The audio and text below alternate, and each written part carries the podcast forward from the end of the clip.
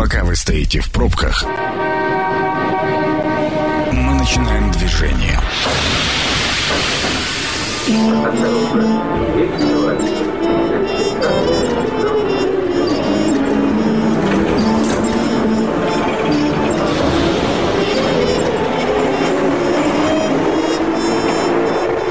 Метро. Главные темы Красноярска. Друзья, добрый вечер. Меня зовут Екатерина Кузьминых. А, сегодня очень горячая у нас тема на обсуждение. А, мы будем пытаться ответить на вопрос, как защитить свои права вследствие врачебной ошибки. А, в гостях у нас Наталья Дюкова, адвокат адвокатского бюро «Мальтов и партнер». Наталья, добрый вечер. Добрый вечер. Ну, Давайте я сначала, наверное, телефон объявлю. 219 11 10. По этому номеру вы можете звонить. И, в общем, мне кажется, делиться своими историями. А, если вы врач, например, то вы можете высказывать свою позицию. Если вы пациент, который считает, что а, врачей непримерно нужно наказывать, и если с вами что-то пошло не так, то это исключительно а, в этом виноват а, доктор. Ну, в общем, какими-то своими соображениями и историями на эту тему всегда можете делиться. А мне же хочется очень важно, Наталья, вот поддержите ли вы меня в этом вопросе, сказать, что все вот крайне индивидуально. Мы, э, тема заявлена так, что мы якобы с вами должны в течение ближайших 30 минут а, учить пациентов подавать э, жалобы на врачей, если они считают, что врачи неправы. Но ведь очень часто бывает, что не прав не врач, а пациент как раз. Он, Бывает. не имея врачебного образования, не может сам оценить, а правильно ли ему оказали помощь. Ну, болит у него рука. Врач что-то сделал, рука продолжает болеть. Но врач же не виноват, что вы до этого 10 лет ходили с больной рукой и не обращались к нему за помощью, например, и он уже ничего не может сделать. Да, Екатерина, абсолютно правильно вы говорите. И здесь есть э, некий вопрос такого потребительского экстремизма. Абсолютно, Когда да. есть превышение тех якобы знаний, а, превышение в силу того, что я так считаю.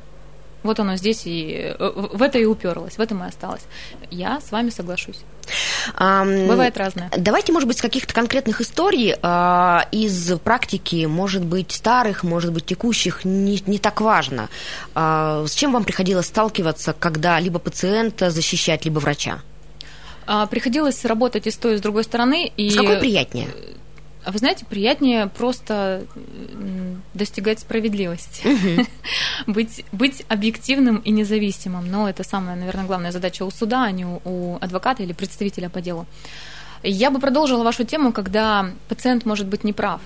Вы знаете, чаще всего такие дела касаются стоматологии когда э, человек обращается за стоматологической помощью и настаивает на каком-либо вмешательстве, вот прямо настаивает, но, к примеру, у него физиологические э, возможности не позволяют имплантацию угу. совершить, и произошло отторжение, либо произошло какое-то другое негативное последствие, и человек идет в суд, обращается и говорит, что, ну вот, вообще-то это врач виноват. Почему? Потому что я всегда прав как потребитель этой услуги. Я Это же оплатил, да. О Вопрос в том, услугах. что у нас врач, врачевание стало услугой. Конечно. И оно приравнивается к, вот, к закону как раз да, обо всех нас а потребителях. в любом случае это медицинская услуга. А если это услуга, то есть э, тот закон, который говорит о том, что с этой услугой делать, какие последствия данной услуги. И в данной услуге у нас не только гражданские отношения, но и уголовные отношения, но и закон о защите прав потребителей. И вот здесь действительно есть некий экстремизм, когда человек э, может быть эмоционально, физически расстроен последствиями, и только это и является его главным стимулом, чтобы обратиться за защитой своих прав. Есть и досудебный порядок, и судебный порядок защиты таких прав, но не всегда в данном случае лицо будет, наверное, не всегда будет на его стороне закон. Это что касается той темы, что вы сказали. По поводу тех дел, которые были у меня, есть и со стороны потребителей, и со стороны врачей. Может быть, интереснее начать даже со стороны врачей, когда врач а, ну, врач вообще дает клятву. Да, и прежде чем зайти... Ну, давайте же... так, это же не юридическая история, а это эмоциональная составляющая. Ну, вот как бы клятва Гиппократа, она, по-моему, даже уже там не дается сейчас вот в том виде, как мы привыкли ее называть.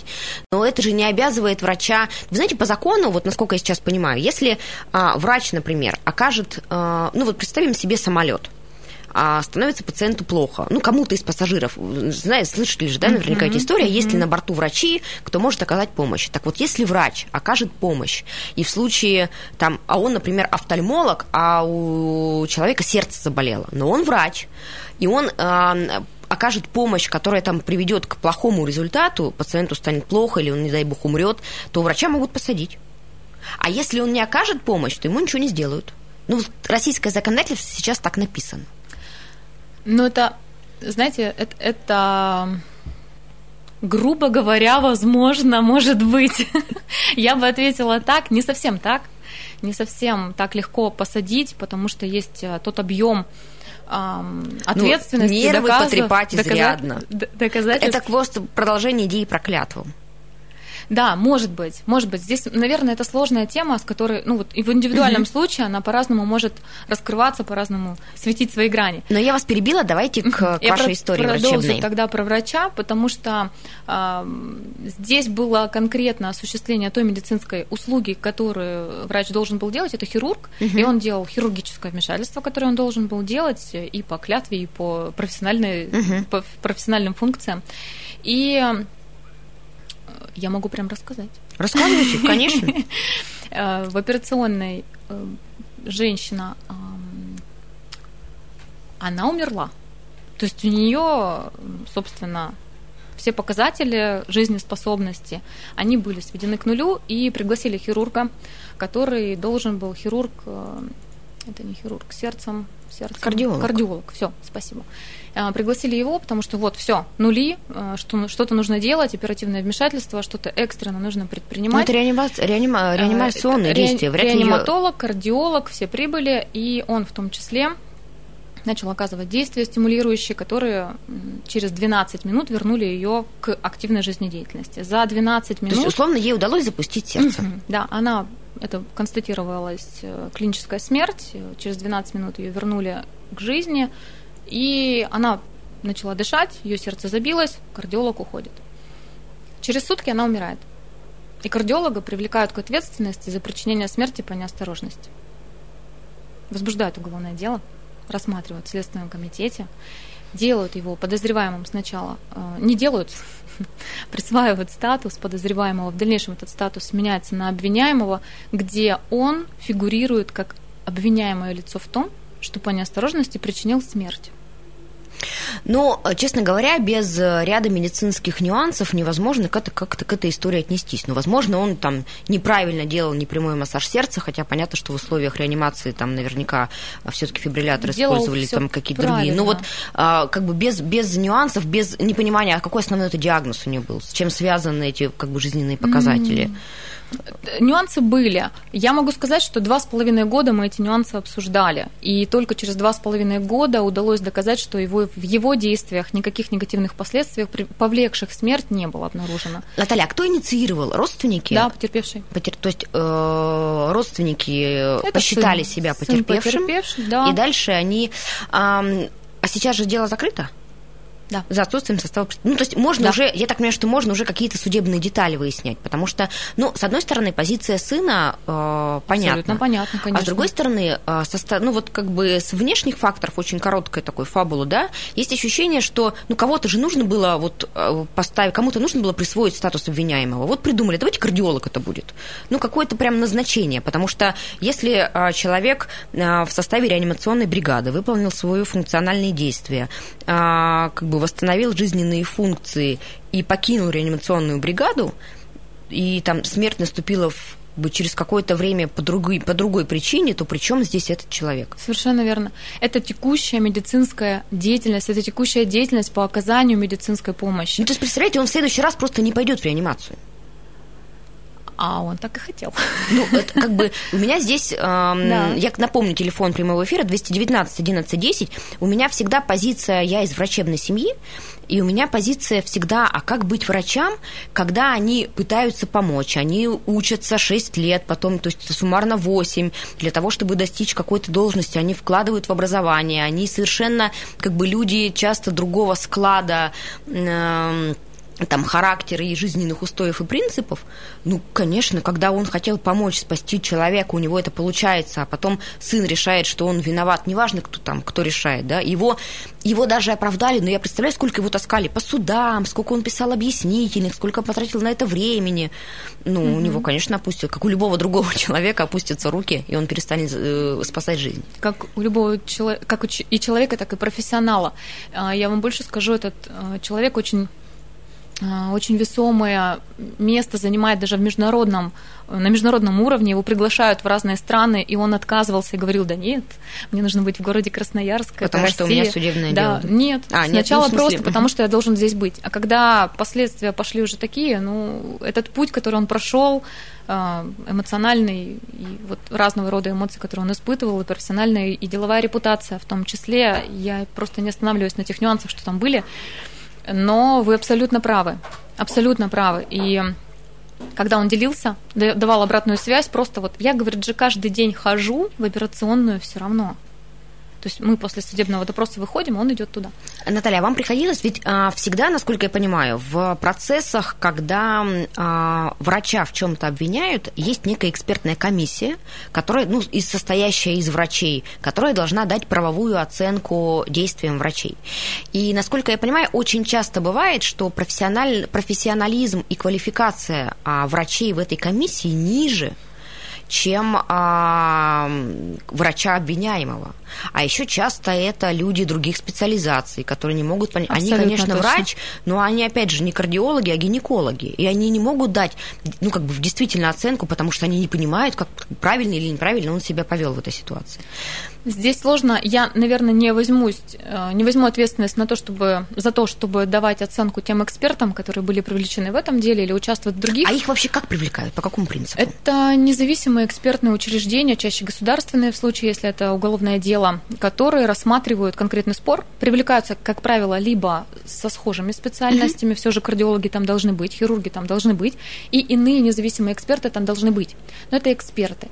Но здесь, знаете, такая интересная вещь, насколько корректно мне сейчас это озвучивать, не знаю, но я озвучу. Мы же фамилии не называем, да. поэтому, в общем-то, можем легко. А, получается же так, что экспертами выступают коллеги и, возможно, конкурирующие коллеги.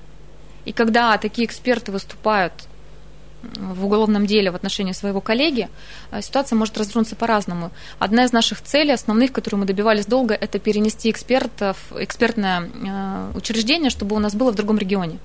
Это и корректно, это и не затрагивает никакие профессиональные, эмоциональные, психологические какие-то вещи, потому что все в одном городе друг друга знают.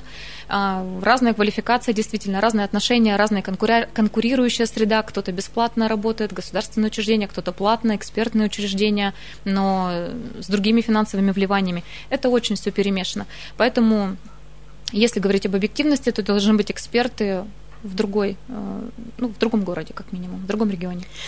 Но здесь вот мы сейчас с вами а, все время беседы а, защищаем врачей, но ведь бывает действительно, когда врачи халатно относятся к своим э, обязанностям, непрофессионально. Э, ну, как бы ситуации, когда действительно случаются врачебные ошибки, они тоже есть. И их тоже нельзя Совершенно сбрасывать со счетов. А, давайте к такому примеру. Такой пример тогда это на стороне пациента, либо потерпевшего. Здесь э, последствия могут быть разные. Это может быть гражданское дело, где речь идет о защите своих прав в рамках гражданского законодательства, взыскания морального вреда по некачественному оказанию услуги, которое не переросло в тяжкое преступление, не переросло в последствия уголовного угу. законодательства. Либо это все же туда перешло ну, то есть, если, никто, если никто не умер и тяжкого вреда здоровью нет, а условно это моральный вред, то это гражданское правовое На бытовом языке, да. да. А если это серьезные последствия, либо здоровью, либо жизни, то это уже угу. уголовная угу. история. Да, если оказана неквалифицированная медицинская помощь и наступили какие-то неблагоприятные последствия э, в рамках гражданского дела, то э, ну, такие случаи тоже были, когда был установлен неверный диагноз, когда э, врачи на протяжении трех дней устанавливали гастрит или что-то просто вот болит живот, какие-то успокоительные прописывали. Три дня человек по скорой поступал, поступал, поступал, оказался перитонит, который был уже в таком остром состоянии, и э, очень-очень быстро удалось, только быстрое реагирование удалось его спасти, пациента. И тогда, да, мы обращались в рамках гражданской защиты, его прав. А пациент почему решил обратиться? Ну, ведь исход Это уже даже не он решил обратиться. А, обратиться куда? Ну, как бы э, у него перитонит, его прооперировали, я так понимаю, что все хорошо закончилось, просто да, долго диагностировали. это было уже в другой больнице, и его туда перевезли экстренно просто его друзья, угу. потому что он уже не был даже в сознании, чтобы принять такое решение. Он находился в коридоре другой больницы, и ему не оказывали помощь потому что диагноз стоял другой. Не могли вот установить вовремя этот диагноз. Ну, это, наверное, не в каких-то... Не... Мы еще очень часто, мне кажется, забываем возможности медицинских учреждений, когда, ну, казалось бы, это же вот, э, ну, там, в Красноярске, например, сделать достаточно просто. А окажись ты где-нибудь в деревне Нижний Суетук э, Ермаковского района, и там будет все совершенно по-другому. Это было в Красноярске, это было просто. И три дня не могли установить другой диагноз. И вот э, такие последствия наступили у человека. Это вот гражданское законодательство защищает эти права, и вот в дальнейшем мы доказали. А каков результат? Доказали, а дальше? Доказали, взыскали моральный вред 120 Большой? тысяч рублей. Друзья, сейчас прервемся на рекламную паузу, после обязательно вернемся, не переключайтесь. Друзья, мы возвращаемся в эфир. Меня, как и 15 минут назад, зовут Екатерина Кузьминых, а напротив меня по-прежнему Наталья Дюкова, это адвокат адвокатского бюро «Мальтов и партнеры».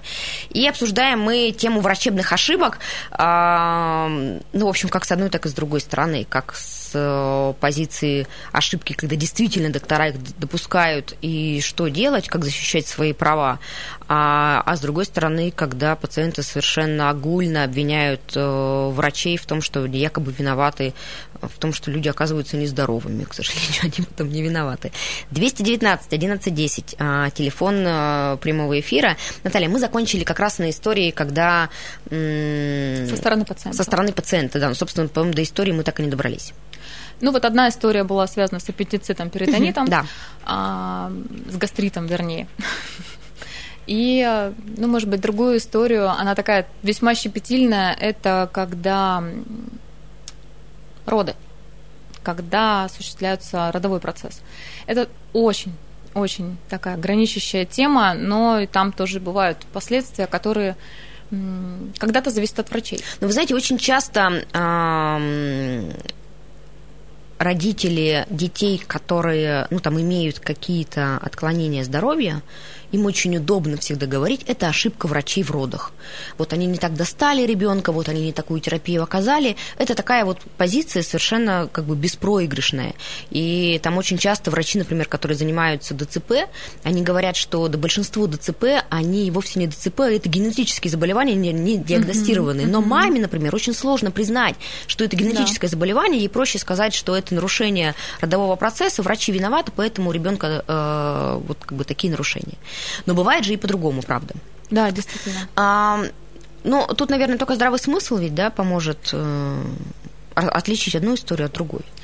Здравый смысл. К вам приходили пациенты, к вам приходили пациенты, а, которые э, пытались добиться справедливости, а вы в процессе понимали, что врачи-то не виноваты.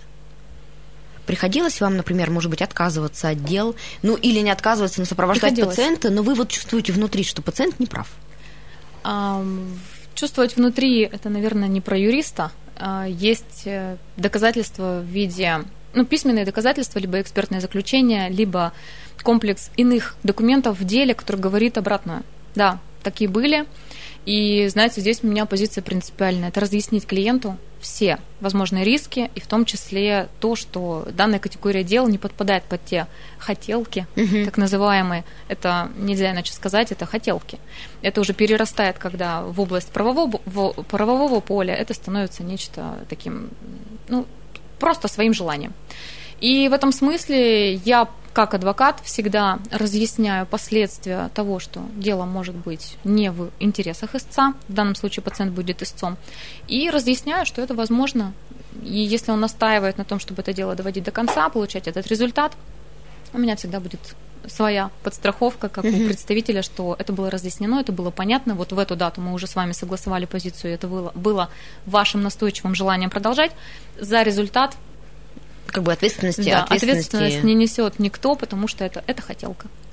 Наталья, а э, где, во-первых, ну, все-таки больше защиты, наверное, и, а, ну, вот в случае, если пациент обращается в медицинское учреждение, то где больше гарантий, в государственном или в частном, что в случае какого-то негативного исхода ему удастся защитить свои права?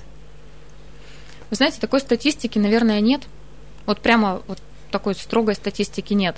Здесь можно обратиться к международному праву, как у них, как в Европе, как как этот опыт передается к нам, как используется в нашем законодательстве и в России. Чаще всего это речь про страхование ответственности врачей, страхование получения этой помощи, страхование от врачебных ошибок в принципе. В Европе 80%, если уже даже не больше, я смотрела статистику на 2020 год, э, именно через страхование такой ответственности врачей а, люди получают гарантированный результат в случае допущения такой ошибки. В нашем случае, что государственные, что частные, Кажется, не никто все практикуют. Не да, да, мне кажется, никто достаточно... не... Неужели есть те, да, а, да. кто практикует... С 2016 э, года такая практика появилась в России. Это было 2%, всего 2%.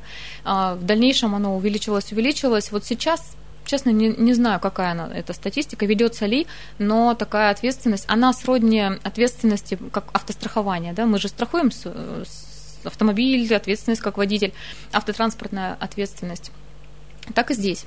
Но а, это все-таки, там, например, государственные медицинские учреждения страхуются, ну, ну, ну мне кажется, частные. вряд ли. Это частные, и я думаю, что это какие-то частные, как раз небольшие компании, наверное. Ну, вот там доктор врачебный, например, стоматолог.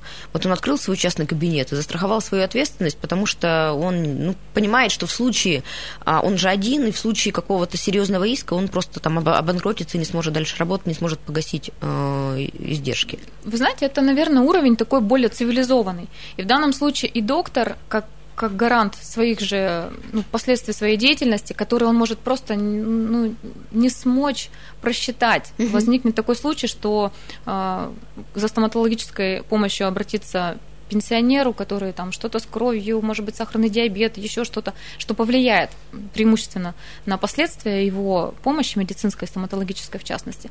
И здесь он гарантирует себе некую свободу и в действиях, и в ответственности, чтобы страховая компания возмещала. И цивилизованность еще в чем? Здесь и у пациента, который получает эту помощь, есть некая гарантия, что в любом случае при некой ну, негативном, например, каком-то последствии, он получит компенсацию. А пациенты всегда хотят только денег? Но они не хотят, например, э, новый нос, новую грудь взамен, взамен плохо прооперированной. А... Чаще первоначальное желание именно это. Ну, то есть их вполне устроят деньги. Это что же, мне кажется, такой... Ну, то есть ты подаешь э, в суд на врача, который плохо сделал тебе ринопластику и говорит, что у тебя там нарушилась функция, например, носа. Он у тебя стал красивым, но не дышит. Не нужен тебе нос, который не дышит, верните мне, пожалуйста, бесплатно мой старый нос, который бы хорошо дышал. Mm-hmm. Они за этим идут. И они все-таки говорят, так ладно, нос пусть не дышит, но я хочу, за, чтобы он, чтобы жить с, недышащим с недышащим носом, я хочу миллион рублей да, вот мне будет так приятнее да, жить. Ну, Екатерина, вот тот пример, который приводите вы, здесь, э, я бы сказала, зависит от человека.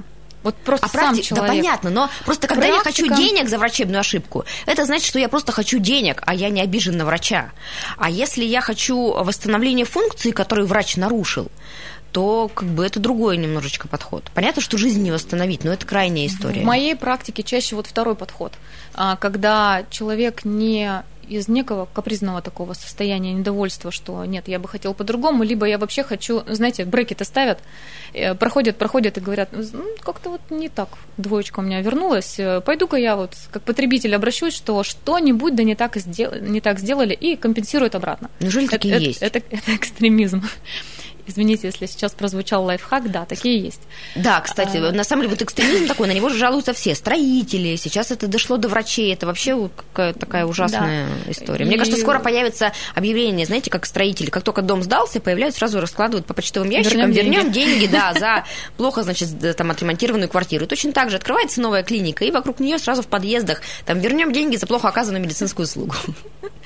Лайфхак. Же лайфхак для, для юристов прямо. Да, но чаще всего в моей практике это те люди, которые действительно пострадали. То есть, э, например, нестабильность колена, обратились э, за помощью, чтобы стабилизировать колено, но по результатам операции либо стало еще хуже, либо оно не справилось. И человеку не нужны деньги. На самом деле здесь исправление его колена не произойдет, если он вернет деньги нужно либо вмешательство третьих лиц, угу. либо еще раз лечение. А как правило, э, я сейчас говорю о том лечении, которое повторное возможно только после реабилитации, не меньше полугода, восьми месяцев года. И вот год он не может двигаться, чтобы исправить угу. то, что было угу. на первоначальном этапе. И в данном случае ставить вопрос, а все ли хотят денег, я бы здесь не смогла, потому что он не хочет, вот этот пациент в частности. Но с другой клиент... стороны, его бы вполне устроили деньги, чтобы оплатить другого э, врача, например, на а аналогичную... клиника не согласна, что аналогичную... она некачественные услуги оказала. Клиника говорит, давайте встретимся с вами на... в рамках судебного спора, в рамках правового поля и выясним, а действительно мы виноваты или нет ну, вполне можно допустить, что они действительно не виноваты. Тут очень же много да, всегда врачебных можно. нюансов, и никогда не угадаешь. Вот так нельзя просто а однозначно не сказать, надо, надо что кто, да, кто-то, кто-то. Ну, мы с вами пообсуждали, какие у нас бывают эксперты. Но все-таки, Наталья, давайте представим ситуацию, когда врач действительно не прав. И пациент понимает, что услуга, которая ему оказана, ну, как бы это не его особенности организма, а это неправильное действие врача. Что делать? Вчера у нас такое дело завершилось а, положительным решением в пользу пациента, тоже стоматологические услуги. И что делать? Первый шаг – это пытаться решить в досудебном порядке, обратиться с претензией, выяснить э, отношение а, врача к данной ситуации, можно ли это исправить. Если ничего не получается, это судебный порядок. В рамках судебного порядка всегда назначается судебная независимая экспертиза. В нашем регионе, либо не в нашем регионе, это по усмотрению суда при предложении с разных сторон, разных организаций. И в данном случае у нас такая экспертиза прошла. Экспертиза была в сторону пациента. Угу. Что, и там, знаете, даже не в сторону пациента, я вам по-другому даже скажу. А, там все было качественно, все супер, но эту услугу осуществлять врач не мог, потому что у него не было лицензии на этот период. Оно у него попросту кончилось. То есть он не мог проводить э, хирургические вмешательства с имплантацией. И эксперты пишут, а вот на этот период разрешения не было. А вы же понимаете, что это такой просто вот казус юридический, который к профессионализму врача отношения это не имеет от того. Ну, то есть как бы сейчас с медицинскими лицензиями очень сложно, и нужно подтверждать квалификации, и это к практике отношения имеет. Ты должен зайти и тесты порешать в, там, в интернете и прослушать не курс знаю, лекций. Ну, часто так тоже бывает. За это, конечно, с вашей позиции за это можно зацепиться, потому что, ну, это действительно ну, там было еще юридически, пару, пару это действительно. Моментов. Но при этом вы же говорите, эксперты э, дают заключение, работы проведены качественно. Работы проведены качественно, да. Но там у нас неверно был выставлен диагноз и тактика лечения неверно была. Это в дополнение. Просто по поводу лицензии здесь я бы, знаете, что еще добавила? Это то же самое, что э, не знаю, 13-летний мальчик очень хорошо умеет водить автомобиль, прекрасно водит, но права он получить еще не может юридически. И права на вождение у него нет. Но он выходит и ездит, но он не может быть участником Согласна. движения.